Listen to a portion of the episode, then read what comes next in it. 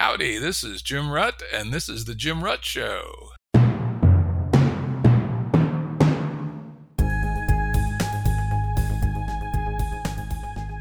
This is a Currents episode. Currents are shorter and less heavily produced than our full length episodes and generally focus on a single topic. As always, links to books, articles, and organizations mentioned are available on the episode page at jimruttshow.com. That's jimruttshow.com.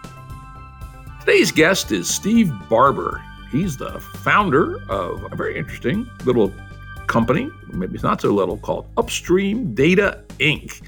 And they do something that I had no idea existed. Steve, why don't you tell us a little bit about your company? Sure, Jim. Thanks for having me, first of all. Yeah, my company name is Upstream Data Inc. We're based in, well, actually, our fab shop is based in Lloydminster, Saskatchewan, just on the south side of the border there.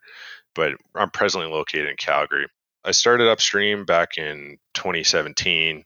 Prior to Upstream, I've been working in oil and gas as a facilities engineer and a production engineer since 2011. So that was since I graduated. So basically, my entire career has been in oil field and started upstream. Effectively, I won't give you all the full background before it. It's not too relevant. I was just working at oil companies and, and then service companies designing downhole tools and stuff. But in that period, actually, there was a period of time where I'd quit an oil company to pursue a downhole tool design, which is something I'm very passionate about.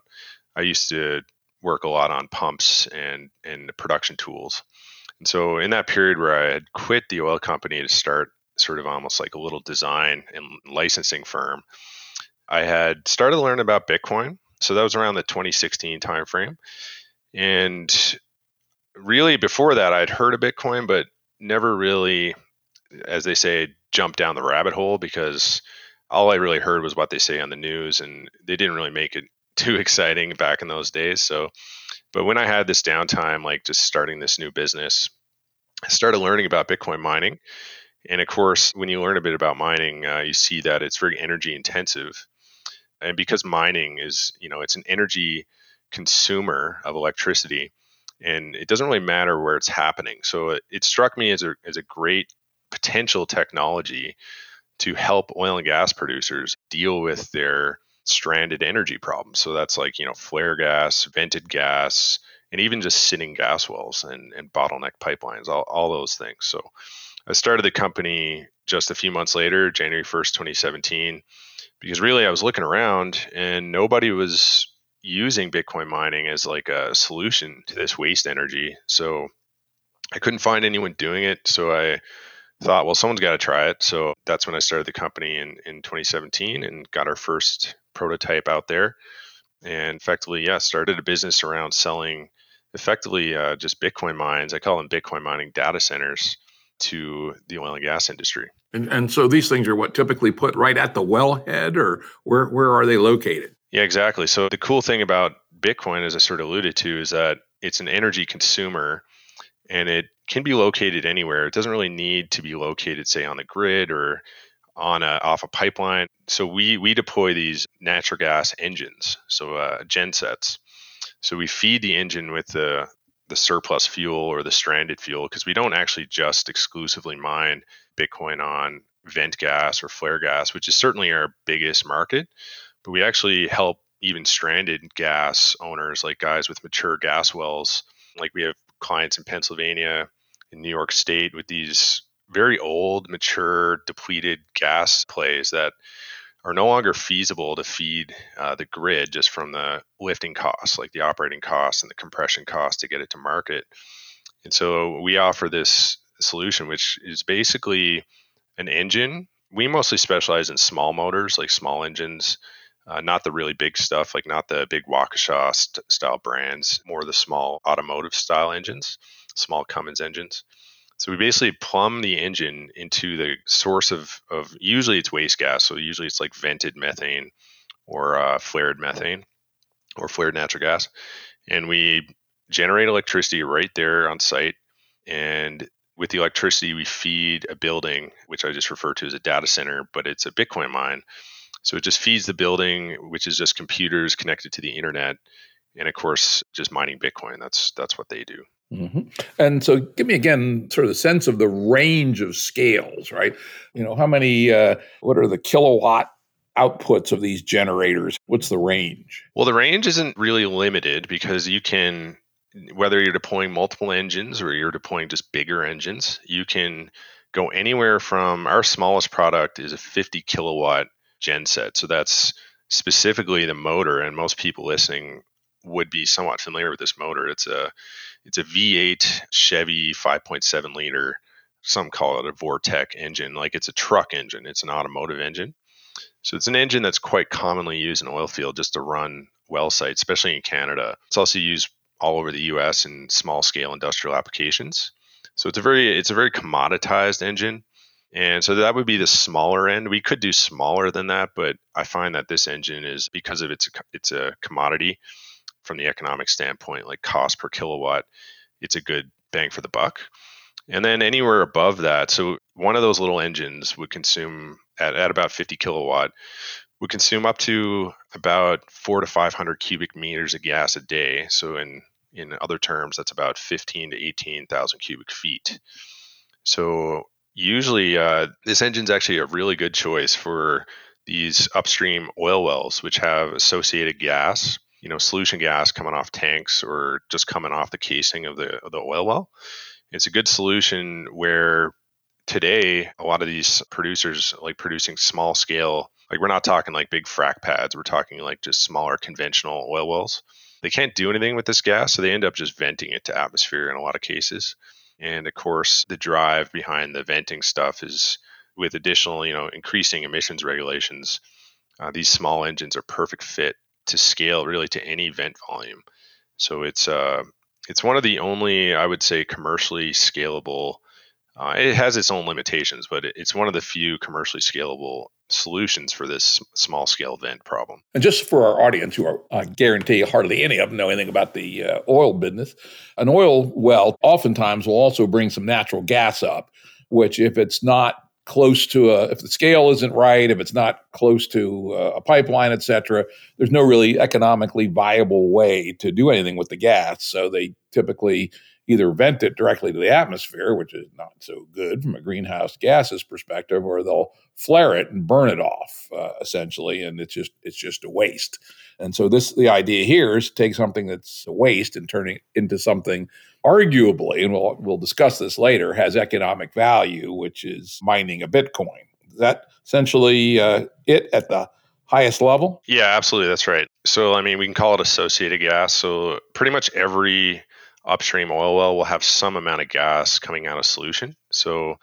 and it's sort of different with different pools, like different formation characteristics. But like my background, for example, like my entire career has been in the Canadian heavy oil industry. So just by nature of how this oil is produced, uh, when I say heavy oil, like we we mean it's physically the density is higher than say lighter oils, and it's also viscosity is very thick, and it actually produces a lot of sand because it's in an unconsolidated sand formation. So instead of let's say these like today, you know, everyone hears about fracking and stuff. Fracking is in a very consolidated, very tight sand formation. So you have to basically pump hydraulic fluid and, and, and, and, crack effectively the sandstone to get access to the oil. Whereas in this heavy oil, like to contrast it, this heavy oil industry, uh, you don't need to do any of that. It's it's more conventional production techniques, just like putting a pump down hole and pumping to surface. Like there's no fracking, but because it produces so much sand on surface, like when you pump the oil to the surface of the oil well, you cannot pump it down pipelines and you know have networks of pipelines everywhere and because you don't have pipelines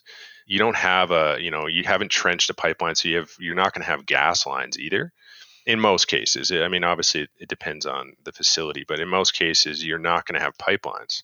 And so when when the gas comes up with the oil which it does on practically every single oil well on the planet it's coming out of solution as it as, it, as the oil loses pressure as it goes from downhole pressures to uphole pressures then you have this associated gas that's released out of solution almost like opening a can of coke right? You shake a can of coke as soon as you open it up all the gas comes out and it foams up it's actually the same thing with oil oil actually gets foamy as well and so yeah you got to deal with that gas so traditionally before Bitcoin mining was an option, because we're not the only company now doing this, before Bitcoin mining was an option, the producer would use as much gas as they could on site to fuel their equipment. So it could be fueling motors, fueling burner systems like in tanks or in treaters and that kind of thing. Uh, and then they would try to sell the rest of the gas. So they'd try to, if there was enough gas and it, it was reliable for enough time, they might sell it to the local county. So there's plenty of places that, like in, in Canada, like Medicine Hat is a, is a city built on gas infrastructure most counties in Alberta that have oil production are often fed by these upstream wells.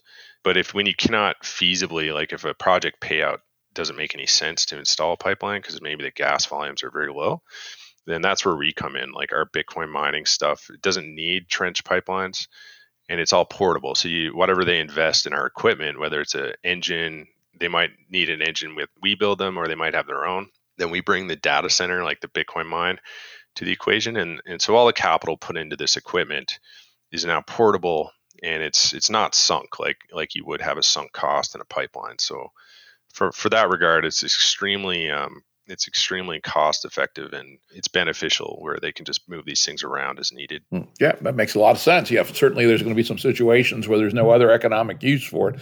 And then just for my own uh, curiosity, do they just vent the natural gas or do they flare it? Do they burn it as it comes out the well if they don't have any other use for it? Yeah, every every jurisdiction is a little different. So um, there are certain let's say in the states like and i'm not as familiar with some of the regulations in the states as i am in canada but there are certain states where you have extremely strict regulations, such as Colorado and California. There's other states like Texas, uh, Oklahoma, where the regulations aren't as strict. In Canada specifically, every single oil and gas facility, which is basically any individual location or oil well, you're allowed to vent. Like, and venting, just so your audience is clear on what that means, it means this excess gas that's produced is just released to atmosphere just out of a pipe. I actually have a little video on my website about it. Like if you look at the field report section, so it's certain vent volumes are allowed. So in say Alberta, where we're based, you're allowed to vent on every single oil well up to 500 cubic meters a day. So that's about 15,000 cubic feet a day of gas at standard conditions. That's allowed. So the regulators won't require you to do anything. You're allowed to do that. You just got to report it above that volume, you have to capture it or flare it. And they'll only permit you to flare in cases where you show you like you have no justification to install a pipeline, meaning it's not economically viable so that the payouts they have a formula actually and it comes down to net present value but if you can't show that it's economic to install a pipeline or some alternative conservation method such as what we offer then you're allowed to flare it those rules will vary on in, at different jurisdictions. Like each state might have their own, and each province has their own in Canada. But that's that's sort of the gist of it there. And then from a greenhouse gas perspective, you sort of have you know pick your poison. You know, methane uh, doesn't last as long. Natural gas, being methane mostly, doesn't last as long in, in the atmosphere, but is many times what 70 or 80 times as effective as a greenhouse capture gas while if you flare it, you convert the uh, methane to CO2, which has less short term impact, but lasts for hundreds to thousands of years in the atmosphere. Uh, is that approximately correct? I'm certainly not an expert on how they measure the equivalency, but I know that for methane, for strict methane, so uh, CH4 molecules, and again, natural gas consists of not just methane. There can be nitrogens, there can be CO2, and there can be heavier hydrocarbons like uh, pentanes, hexanes, etc. And so each one will have a different, call it global warming potential.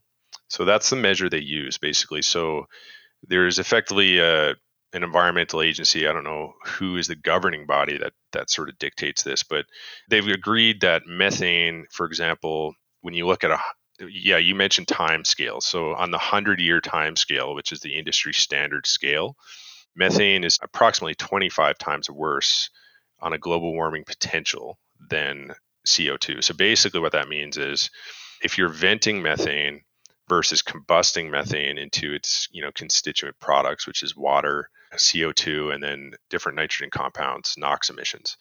At least when you compare the the, the mass of methane versus the mass of CO2, its combustion products, methane is considered 25 times worse. So when it does come to You know, when an oil and gas producer that's operating under these regulations for emissions, if you're venting methane or venting natural gas, you're going to be penalized significantly more per volume from venting than you will be if you're combusting, such as in a flare or a combustor or an engine. Okay, got it. So you're basically converting the methane to CO2 plus little nitrous oxides, et cetera.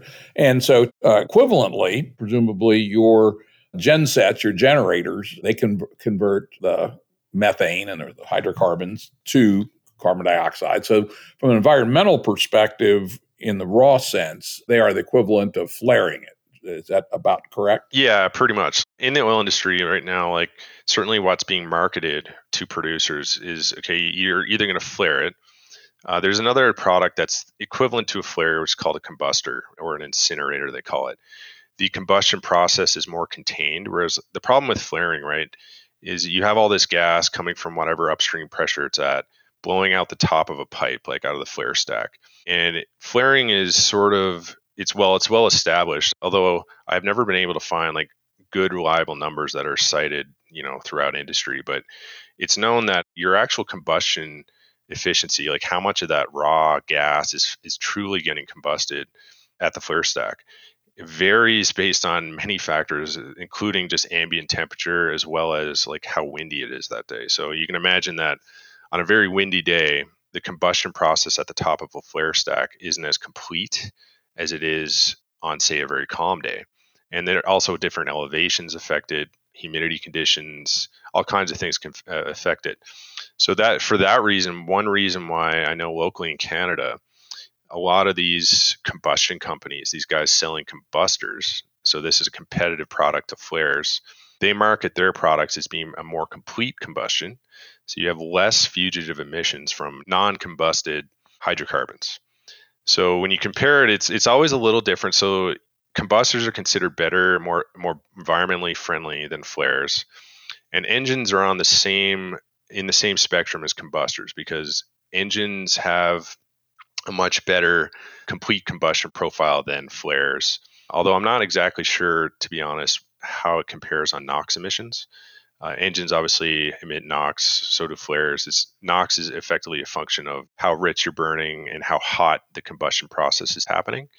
So I know in the engine space, like people, uh, you know, designing engines for low NOx, they're they're really looking for a lean burn, which is you know high oxygen, high air ratio burn, while also minimizing temperatures. So there, there's a bit of nuance there, but absolutely, like if just just for like high level you know, not looking at the nuance, an engine and a flare are pretty equivalent. Okay. Yeah, that's good.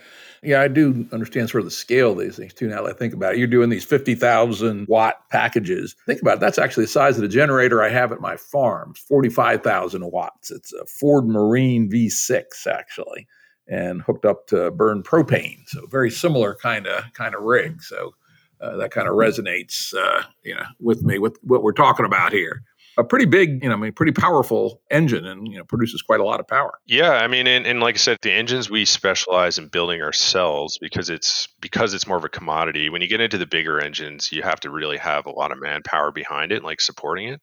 So it's something we're growing into, but because we're a relatively small company, I mean, we, I only have 18 employees right now. We're still focusing on the smaller engines, but power generation is a core part of our business. So we are growing into the bigger stuff but yeah, like for the audience, I mean, these engines that we build, yeah, they're basically just automotive engines. They're what you see dri- driving around in old Chevy uh, trucks, basically. Now, moving downstream, you got some kind of generator. You know, lots of different people that make generators. Doesn't really matter. I'm sure you you guys have opinions on which ones you like, but for our purposes, it doesn't matter. And then the electricity runs into a Bitcoin mine. Now, I will say, I used to follow carefully what the state of the art was, and I kind of watched the evolution from you know CPUs to GPUs to the early days of ASICs, et cetera. What's your version of the state of the art in Bitcoin mining that you include in your operations? So when I started, we were already at the ASICs. You know, we've already reached the ASIC side of the uh, technology ramp. So so yeah, like Jim was saying, like it started with when Bitcoin started. Bitcoin is just software, of course. So when when mining really took off and became competitive, people went from the very early people who were just mining on like laptop computers, they started optimizing. They learned how to write some code to optimize like graphics cards, which can really just boost the hash rate. And hash rate just means calculations per second.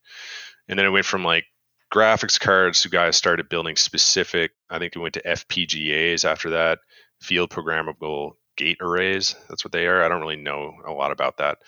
But then by the time I started my business, they're already into what I call the industrial era of Bitcoin mining, where it had already gotten so competitive and so profitable that people who are in the uh, semiconductor and chip design industry started designing chips, you know, right upstream, right at the fab, specifically designed for Bitcoin mining. And so with that, you have these specifically designed chips, these specifically designed circuit boards, what we call hash boards.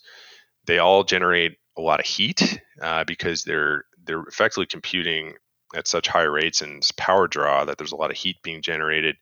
So now, yeah, since like really, I would say around the 2014 timeframe is when the industrialization era sort of really began in earnest.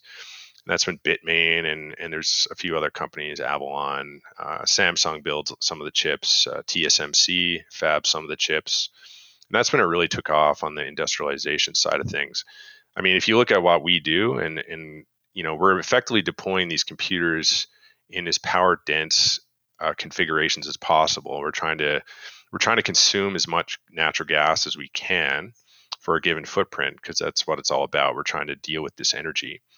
Yeah, we wouldn't be able to do what we're doing now, say in the early days of Bitcoin, because in the early days of Bitcoin mining, uh, all they were doing, like like we were just saying, is like computer chips and stuff, and the power draw just wasn't there.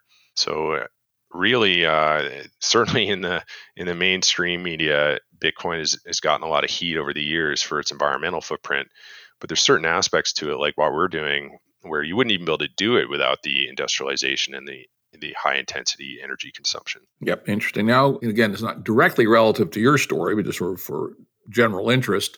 Are the ASICs continuing to get better and better, or are they essentially plateaued and is that technology fairly stable at this point? It's becoming more stable. It's still, I, I think we're probably at the point where we're around 15 to 20% efficiency improvement every year on average, maybe a little higher, but it went from like doubling, tripling, or quadrupling efficiency, meaning like how many calculations you can get per watt hour of energy consumed so sort of we look at that like sort of the metric in the space is watts per terahash. So how how much energy per calculation is being used. So it's becoming more and more efficient really every year and every new model. So like Bitmain Bitmain has gone from like the S1s, which is one of the first models, they're all the way up to the S19s right now. Uh, the S19s were uh, I'd say I, I don't know off the top of my head, maybe 20 to 30 percent more efficient than the the previous model, which was an S17, and it's only maybe a year and a half uh, later to market. So, but we are definitely when you look at the efficiency profile, which some people have published of these chips, they're slowly plateauing, sort of in the in the same way any technology eventually plateaus. Like you look at the history of engines engines early engines were pretty bad you know then Oh, in the in the first few decades, there's pretty big step change improvements in, in engine efficiency. But now you look at the engine industry; it's had over 100 years of commoditization. While there are actually lots of cool things happening in the engine industry, you know, it's not major step change efficiency improvements. So that's where we're going with the chips, but we're probably still a ways out. Yeah, I mean, it's not you know the dimensions keep getting smaller on the chips. They get smarter and how they stack the transistors, you know, in three dimensions now to some degree, et cetera. So there's there's always room for incremental improvement. Now that uh, gets me to an interesting economic question. In the compute component, let's not count the generator. Include the whole capital cost versus the energy if you had to buy the energy, so let's, so let's ignore the fact that you're getting essentially free energy, but if you had to buy the energy in the mining of one coin, let's say, what's the ratio between the cost of the energy and the capital cost of the infrastructure? Yeah, so let's ignore the generator, or you're buying gas and running through your generator. It doesn't really matter. So the ratio between the energy cost and the capital cost of the equipment. That's definitely a good uh, good question. Like over time, the cost has been shifting from high capex. So early, when you look at certainly when you look at capex per unit energy consumed, the capex used to be extremely high while the opex was extremely low.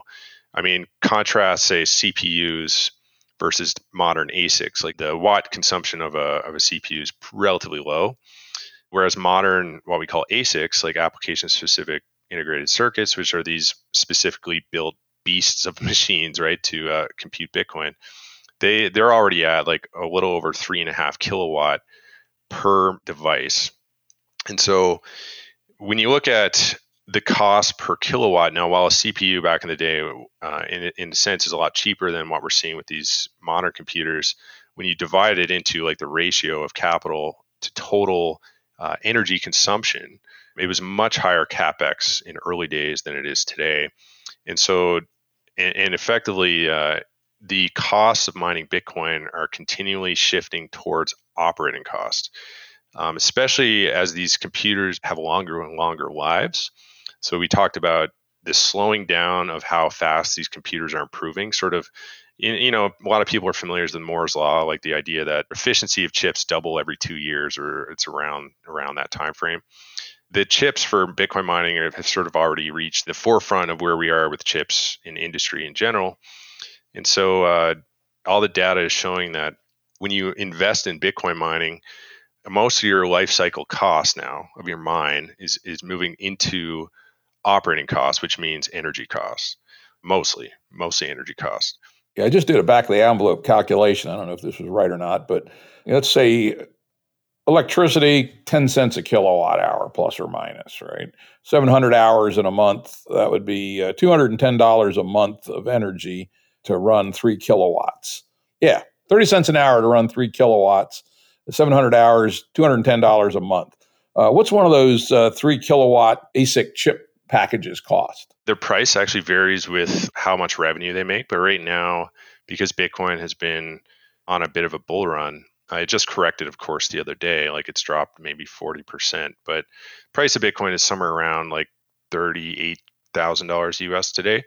So the what we're actually seeing, and I, I know this as a supplier of these computers, uh, we're always buying and selling them for customers the prices are going to be coming down again on these things. But just for your just for easy numbers, like the newest gen hardware, like an Antminer S19, which does you know about that three say three and a half kilowatt, it's approximately ten thousand dollars US today. Okay, so it's still going to take a long time. It's going to take fifty months to burn as much energy as the cost of the board, if I did my calculations right.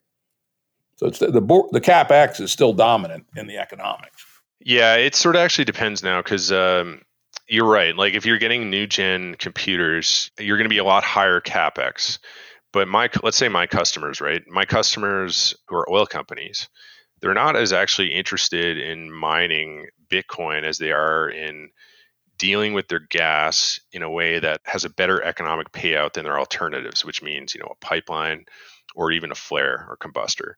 So for them, we actually don't we have very very few uh, customers who are using these new gen top of the line computers and the reason uh, you know i personally don't advocate for my customers to buy this new gen stuff this like the newest age newest efficiency stuff because because of the cost. And the cost it's not just you know just capital you got to output but you're putting like we're putting these things in the middle of nowhere. They're all locked up and they got security systems on them but you know we have stuff that's uh, we, you know, before your show, we were talking about how remote where you live uh, half the year is, and a lot of these wells are the same deal. Like it's it's the closest house or the closest operator, at least the person that might be able to check the well, is an hour's drive. So yeah, like our customers use the older gen. So uh, for example, mostly what we're using is Antminer S9s. They're a lot cheaper, like a, uh, about a fifteenth is is pricey as as that new gen stuff per kilowatt.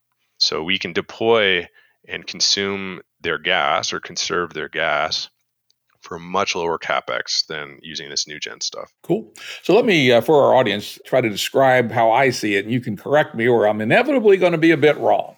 So the there's oil wells, and all oil wells have gas in solution in the oil in a number of cases, it's not economic to do anything with the gas, like put it into a pipeline and use it in a city or or even put it into tanks, compress it, and ship it away for various reasons of scale and location.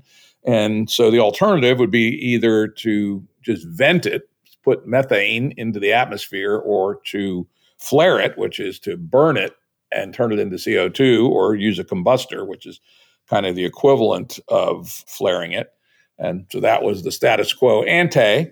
Now, uh, along comes you guys, and what you tell these oil companies is you can take that gas, which there's no economic way to send it anywhere, and you can run it through a motor, which turns a generator, which makes electricity, which runs these special ASIC boards designed for mining Bitcoin.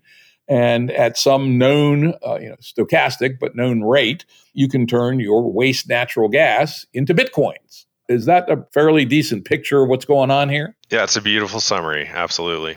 Yep. Okay, good. Now, of course, then comes the next question. You know, we know that uh, bitcoins, you just flip a whole bunch of coins. So you're basically generating random numbers till you find one that's magical and it turns into a bitcoin, right? What's the uh, ROI on these kinds of structures that, you, are delivering to people? Oh, uh, yeah, that's a great question. That, that's like the big question, right? Like that's a the that's question. The question, right? absolutely. So, one, I'll just contrast what we do with what normal Bitcoin miners say. Normal meaning like not these off-grid miners do. Like China has historically been a dominant player in the Bitcoin mining space.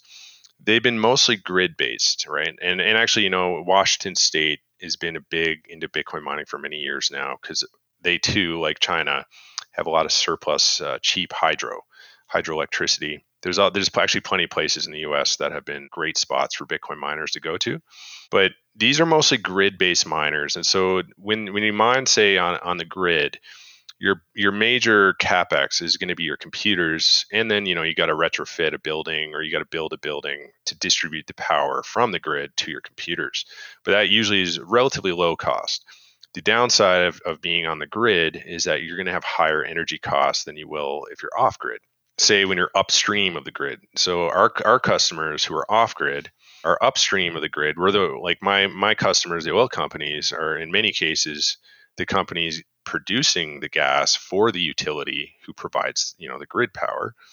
But for us like our products when you look at what if i quoted say you're an oil company and i quoted you on one of our say our small units like something to trial uh, you're going to see a payout range from between one to two years probably about a year and a half depending on the day because of the way bitcoin fluctuates but you're going to see a payout around that one and a half years strictly on what you have to output in capital to us and what you'll mine in Bitcoin. However, uh, so when you look at that payout, it actually is worse than what a typical grid miner is doing because a grid miner, he's only having to really just buy computers, and the computers are usually paying themselves off in around 300 days to a year, generally, depending on, you know, of course, power costs. But if you have reasonable power costs, then you're going to be in that range. So the big difference, though, you know, I've had a lot of people call me over the years confused as to how our business model works because the payouts and the capex is a lot higher than, uh, say, a grid miner. But the thing people always forget is we're not actually competing with the grid miners because the reason the oil companies are buying our products isn't actually strictly for the Bitcoin payout. It's because of all the alternative benefits they're getting. So, commonly in Canada, like I'll say Canada specifically, but commonly in Canada, our clients our oil companies that we work with, they're in a situation where if they don't do something with the gas, they have to shut in their oil well. And in many cases, just based on how regulations work, it can take a lot of time and a lot of money to get a permit for something like a flare. So when we when they come to us and we can actually just uh, either they buy the equipment or maybe they work with us on a lease or some other form of financing, we'll bring the equipment to their site, deal with all the problems without the regulatory headaches, so they're not just benefiting from the revenue that they're earning on Bitcoin, but they're actually incremental. You know, they might be making incremental oil uh, than than what they otherwise would have, and that's what ends up justifying their projects. It's not strictly just the Bitcoin mining.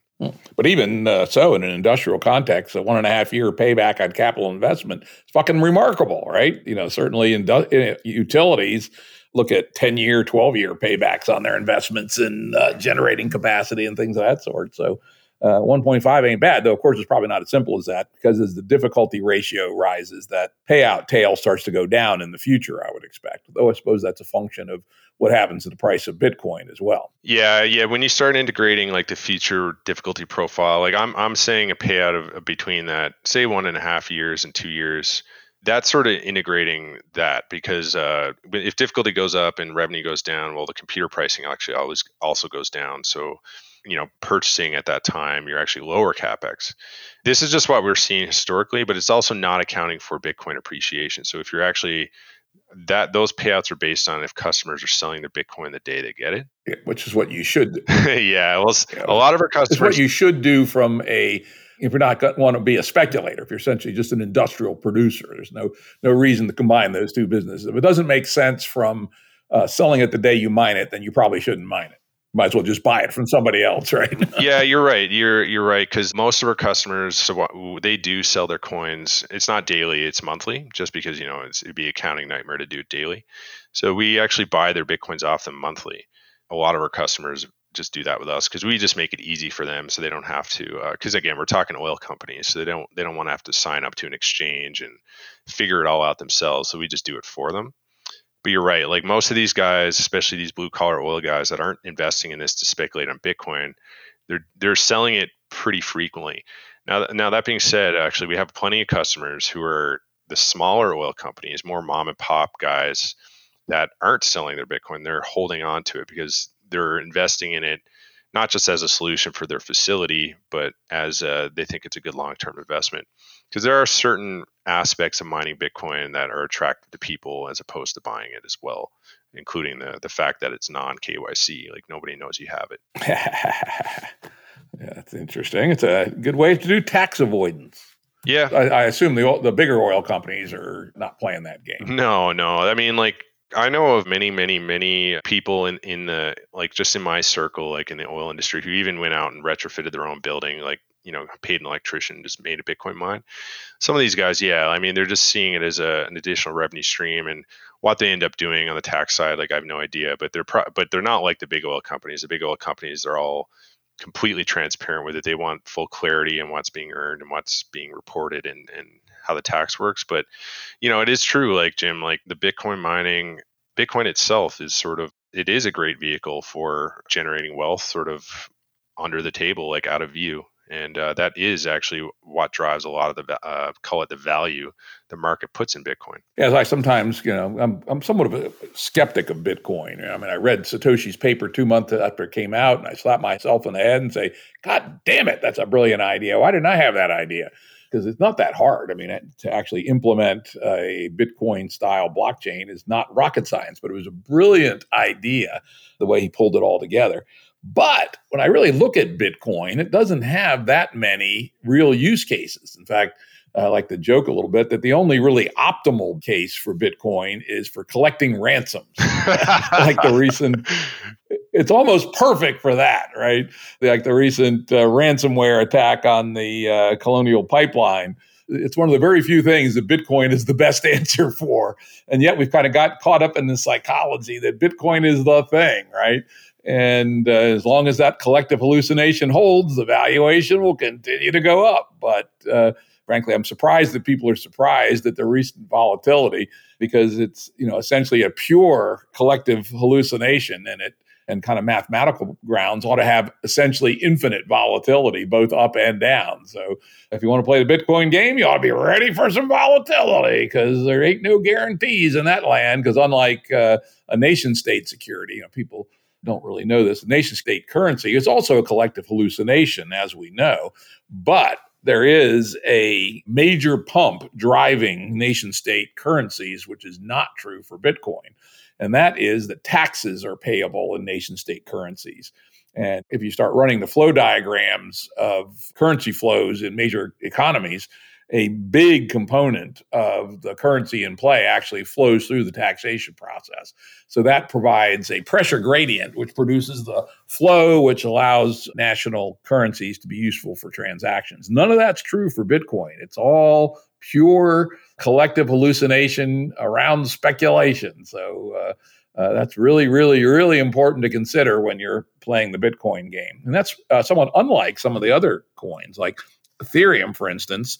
You know, most of its values in the fact that it has the uh, smart contract scripting language associated with it. And so there's a whole lot of cool things you can do on the Ethereum blockchain that you can't do on Bitcoin. And, and that's you know, Ethereum's what we would call a second gen coin. And then we have some third generation coins like Cardano is the one I'm most familiar with, which is much more efficient than Ethereum. Ethereum has gotten to the point where it's ridiculously expensive to do a transaction, five to ten dollars per transaction, which is fine to do a big one like a business deal or buy real estate or something. But you're not going to go to the store and buy a six pack of uh, your favorite IPA with Ethereum with a ten dollar or five dollar uh, transaction cost each time you do a transaction. So Anyway, these things are for the longer term very important to think about with respect to these crypto based currencies. But in the short term, they look like they might be fun. Who the hell knows, right?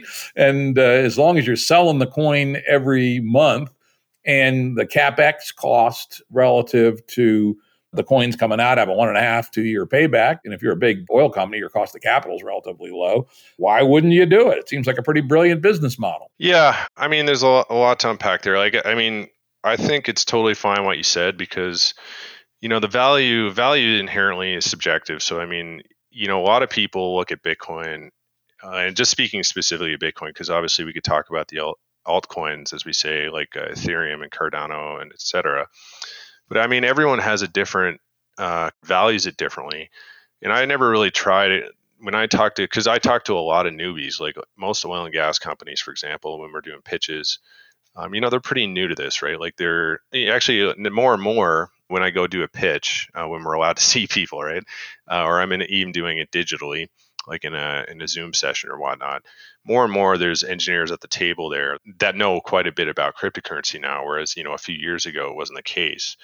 But you know, when when people ask me and and people comment on, you know, it's a shared hallucination uh, I don't disagree with that at all because, like you said, so is uh, fiat money, so is like the U.S. dollar. But uh, I guess you contrasted it with that there are certain pressures that continue to support the value of these things. But I think one thing people need to remember is that fiat money, like uh, say the U.S. dollar, it's not like it's a new tech. Like it's been around now. It's it's obviously changed form. Prior to 1971, you know, it was a, it was backed by gold. You could redeem your fiat in gold and then you know even central banking and how how the dollar was even issued changed back in the early 20th century but even before that like gold being the basis of money has been uh, the truth for quite a long time and so when you compare something new like bitcoin and its volatility to anything we're used to like uh, fiat money government money it's not exactly fair because the government money has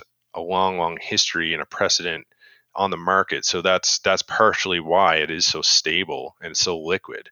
People have the precedent for it because one thing every Bitcoiner like myself, I'm a, I'm a pretty hardcore Bitcoiner. We still use this money, this this old money, whereas most people don't use Bitcoin. Like if you you know, there's only a small percentage of people even using this new tech. So it's very much different. So I, I usually just say, you know, subjectively, like Jim, you might not doesn't sound like you're a huge fan of Bitcoin in terms of maybe you're a fan, but like you talked about Ethereum and Cardano being like newer gens and stuff and maybe more useful.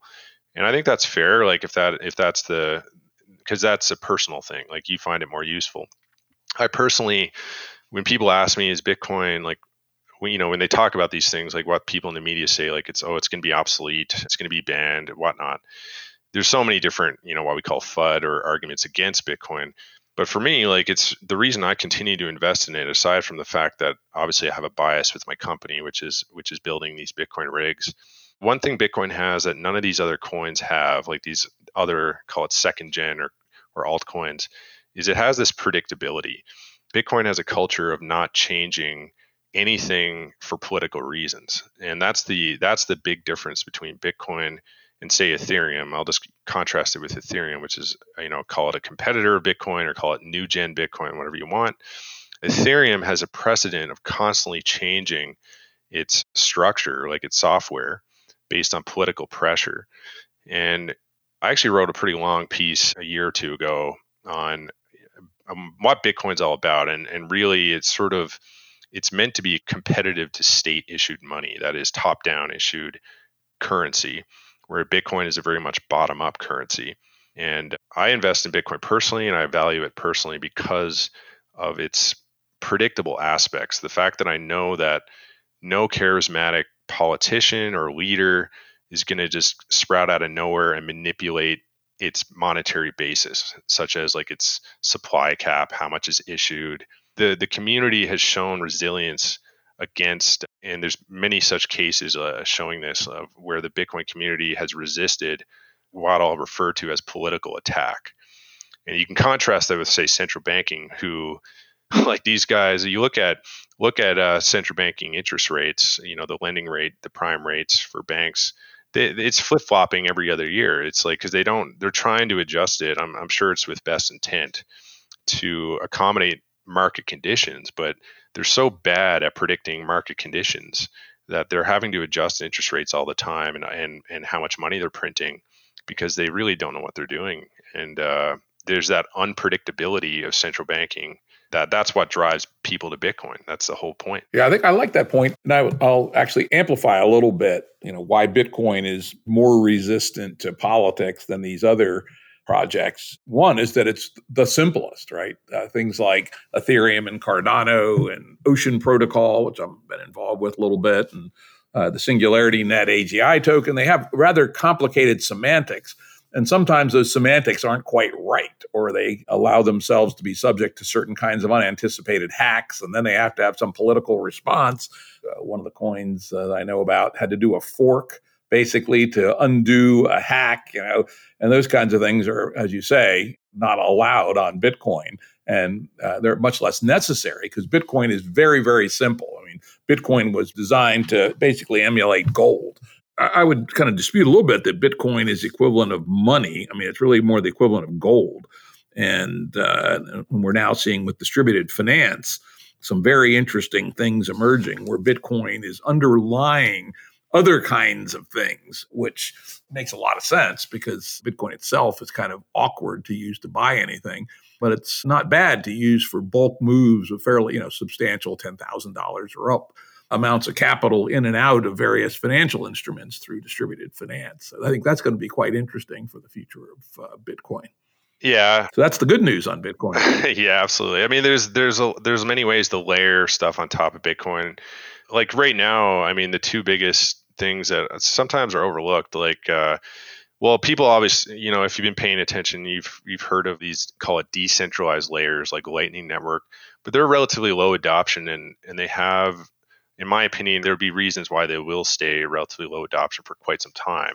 But there's other uh, call it more trusted layers like custodial layers, such as just online exchanges. Like people, there are certain exchanges you can you can buy and sell Bitcoin, use use these like uh, stable coins you're never really pulling your Bitcoin off the exchange, so you're trusting the, the custodian.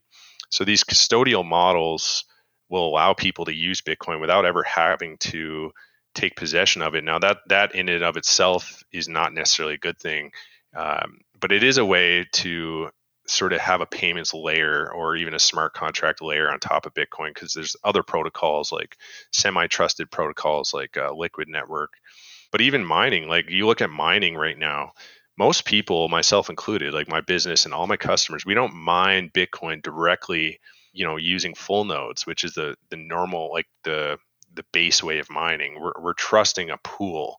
We're trusting a mining pool, which is sort of acting like, well, is a custodian and is similar to like an online exchange in that we don't actually own the Bitcoin until they send us the Bitcoin. But by trusting that custodian, it gets rid of all the volatility of when a miner will actually find a block and be rewarded Bitcoin. So it's always a lot of nuance uh, when comparing. And unfortunately, like when you see what we call certain FUD about Bitcoin on uh, certainly on the mainstream, they're not really addressing this nuance because Bitcoin, you're right, you're not going to go use Bitcoin for a small payment just because you know, the network fee to move Bitcoin is, is relatively high. But uh, for the most part, that's not really what I think most of the market is interested in Bitcoin for. It's not these small transactions; it's more these bigger transactions, and and actually just having a more predictable monetary asset, like something that cannot be inflated away. Which is right now, I think, one of the biggest concerns going on in today's society. We're seeing that inflation is on the rise predictably, right? As based on all the money they're printing. And that's mm, that's what drives indeed. a lot of people to Bitcoin is, is you can't do that with Bitcoin. Yeah, though I would, and again, this is another one of my somewhat religious points, is that like gold, Bitcoin is kind of sterile. Though I will confess that the, the development of distributed finance has made Bitcoin somewhat less sterile, and that can be used, uh, you know, as a stake versus a loans, and that loan can be used for productive purposes. But like putting your money in Bitcoin in a pure sense is very much like putting your money in your mattress. It is not lent out to businesses for productive purposes. And so it's very understandable, particularly in the face of coming inflation, that you would stick your money in Bitcoin. You know, I try to remind people that's not the only alternative. Most people who have money don't keep it in cash. You know, they they invest it in productive assets. So if you owned an apartment building, you own an oil well, you own farmland, those are assets that will keep their value even across inflation in fact, may actually outperform other asset classes that are more exposed to fluctuations in interest rates, et cetera. So realize that things like Bitcoin or gold are somewhat antisocial in that they are not contributing our savings. Our savings are essentially work we have done which we did not consume. It's really quite simple. That's what your savings are. And so if you put your savings into, let's say, starting a company or uh, lending it to somebody who's starting a company or buy stock in an early stage company or building a house for resale. You're actually creating value with what you did not consume. But if you park it in Bitcoin or gold, nothing is happening. It's sterile. It's been pulled out of the productive economy.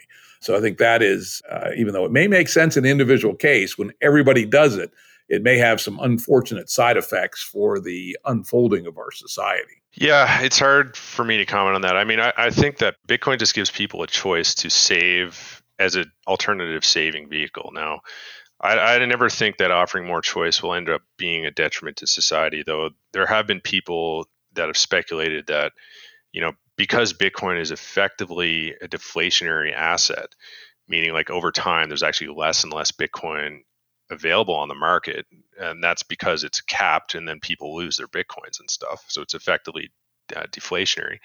I, I actually think this is actually a great thing for society because i mean when you look at you know i'm always contrasting bitcoin and, and people like me online you know we're, we're sort of like bitcoin salesmen but i'm always contrasting bitcoin with you know legacy systems people are naturally pretty good at saving money like you know saving like putting money in your piggy bank like even children can do that right? Even toddlers can be taught okay save your pennies put them in this piggy bank. Good things will happen later. You're going to open up your piggy bank and get something you need get some candies like whatever the case. So it's a very natural like human concept to, save like to hoard. And contrast that with our current system which punishes savers. Like if you're without, say, gold uh, or Bitcoin or any of these call it sound money assets, you know, anyone holding fiat money like U.S. dollars under their mattress, well, all the data is showing you that your purchasing power is just uh, inflating away. It's being diluted. Yeah, you should never do that. That was my should, point. Yeah, absolutely never do that. Yeah, putting your money in the mattress is something you should never, frankly, leaving your money in a checking account, something you should ever do. But I point out the alternative, which is to take that money and invest it into productive assets, which are, are not subject to inflation. In fact, will actually outperform financial assets generally speaking. Yeah so the point i wanted to make on that like the problem while while you're you're absolutely right and that's what i do as well like with the bitcoin my company earns we as, as strategic points reinvest in more equipment and to expand our business. But i just wanted to say that when you think of the current economy where the only way to get ahead on this fiat economy is to put out you know most of your cash not save it in the bank account but put it into stocks put it into buying shares in companies, putting it into real estate, like whatever. This is all much a much higher degree of complexity than just simply saving the money is. So I think that's why Bitcoin is so powerful, is because you know for whatever reasons it historically has appreciated in value so much that everyone who has chosen to save it in Bitcoin over any extended period of time has actually, in many cases, probably most cases, has outperformed investing it on the market. Now, I don't think that'll always be the case. Like, I think as Bitcoin continues to grow and be adopted, eventually market rates of return for investments will be very competitive with Bitcoin. But I think it's got a long way to go. I think Bitcoin's going to be a pretty good investment for quite some time. Cool. Uh, let's uh, wrap up with the last thing. In fact, uh, I kind of invited Steve to come on the show based on a little minor argument we had on Twitter about whether what he was doing was environmentally good or bad or neutral. And now that I've learned a little bit more, I would I'll retract the fact that I thought it was bad because the alternative is not so good either, right? Which is, you know, worst case venting and the next best flaring or combusting. So from that perspective, it's probably not particularly environmentally bad versus the alternative. Though I suppose you would have to look at what are the embedded greenhouse gas costs in building the gen sets and the ASICs. And that would be that would be the potentially incremental bad environmental aspects, but uh, that's relatively modest on the scale of things. So I'll retract my complaint about it being an environmentally bad idea, even if I do think that in general, Bitcoin is not worth the environmental cost. In this particular case, because the gas would be vented anyway, one either vented or flared, I think the environmental impact is actually not too bad. Uh, I'll retract my complaint about that from Twitter. you know, this obviously the environmental footprint of Bitcoin and of anything really is is a hot topic these days. I'm personally like while my business focuses on because the producer has a liability associated with venting or flaring because you know there's a regulatory requirement that they're not allowed to do it. So they you know they're losing oil production or something like because of it. So because you know we we help them there, but we actually like I have no problem from a moral or ethical uh, perspective, helping even producers that are, uh, say, selling gas somewhere else or maybe stranded gas wells. We have several clients that have sitting gas wells that aren't doing anything. So they're not currently producing, not currently, say, emitting carbon, but we are helping them get set up to mine Bitcoin. Fundamentally, like I look at it as, uh, you know, carbon is certainly one part of the equation, but benefiting society by allowing them to produce more economic value, whether or not you agree that Bitcoin, and not you necessarily, but whether or not the listener agrees that Bitcoin mining is useful or not, or Bitcoin is useful or not. The fact is, it's useful to people that that are paying for it for whatever reason, whether they're using it as a hedge against inflation, maybe they're just using it to evade taxes. Like I don't really know, but for whatever reason people are using it, they're finding value in it. And so I don't see any any problem with helping people mine Bitcoin on any in any circumstance. I think we've sort of as a society have somewhat lost the narrative on what it is we should be investing in. I mean, like look at coal. The coal industry has been demonized for many years. And in North America, especially in the States and, and Canada, coal fired electricity has been, due to regulations, has been forced to ramp down. Meanwhile, over in China, they're ramping up coal enormously. And guess where most solar panels and wind turbines are manufactured? It's in China, and it's off this cheap coal that they're producing. I think people need to remember that. You know, I say this uh, to people when I'm, when I'm arguing with them about this renewable stuff. If you walk around your house and look at all your possessions, almost every single thing you own is built like directly from fossil fuels or indirectly from fossil fuels and to just demonize the whole thing like natural gas production is bad because it has emissions or coal is bad because it has emissions i think there's a lot more nuance to it than that and a lot of people are just for better or for worse i think for worse disregarding that and disregarding the economic utility that is providing humanity so i, I find uh, the, the, the funny thing about bitcoin is because it's so transparent like you can look on your own bitcoin node exactly what the hash rate is, and you can imply from the hash rate what the energy consumption is. Yeah, people get caught up on Bitcoin's energy usage. But what's not transparent is okay, so Bitcoin, for example, is competing directly against the central banking system. And what's not transparent is how much emissions, if you want to use emissions, which I, I'm not a fan of, I don't consider it that legitimate of a, a metric for resource consumption. But if you look at uh, even just central banking and not including many of the other banking and financial layers built on top of it. What's the emissions of central banking? It's very obscure. And I think you could uh, try to put some constraints and assumptions on it, and you you would see that it's actually quite a bit worse than Bitcoin mining is, and, and Bitcoin and cryptocurrency is as a new form of settlement layer. So I don't know. There's a lot of un, there's a lot to unpack on the environmental side of things, but I would like to see people talk and think more about the economic value it's providing to humanity. Well, I think we're going to wrap it up there. I think, Steve, this has been uh, really an interesting and fascinating exploration of uh, an interesting economic niche I had no idea existed. And I think you've done a wonderful job of explaining what you do and why it makes sense, uh, at least within the context of monetary economics. And uh, yeah, this has really been fascinating. Thanks for coming on. Yeah, Jim, thanks a lot for having me. I mean, it's been a quite enjoyable conversation. So any any time or offline, if anyone needs to reach me or just wants more information, I mean, half my life is educating the public on this stuff. So you can reach me uh, on Twitter at sgbarbour or through my website upstreamdata.ca. And as usual, those will be available on our episode page at jimruttshow.com. Production services and audio editing by Jared Janes Consulting. Music by Tom Muller at modernspacemusic.com.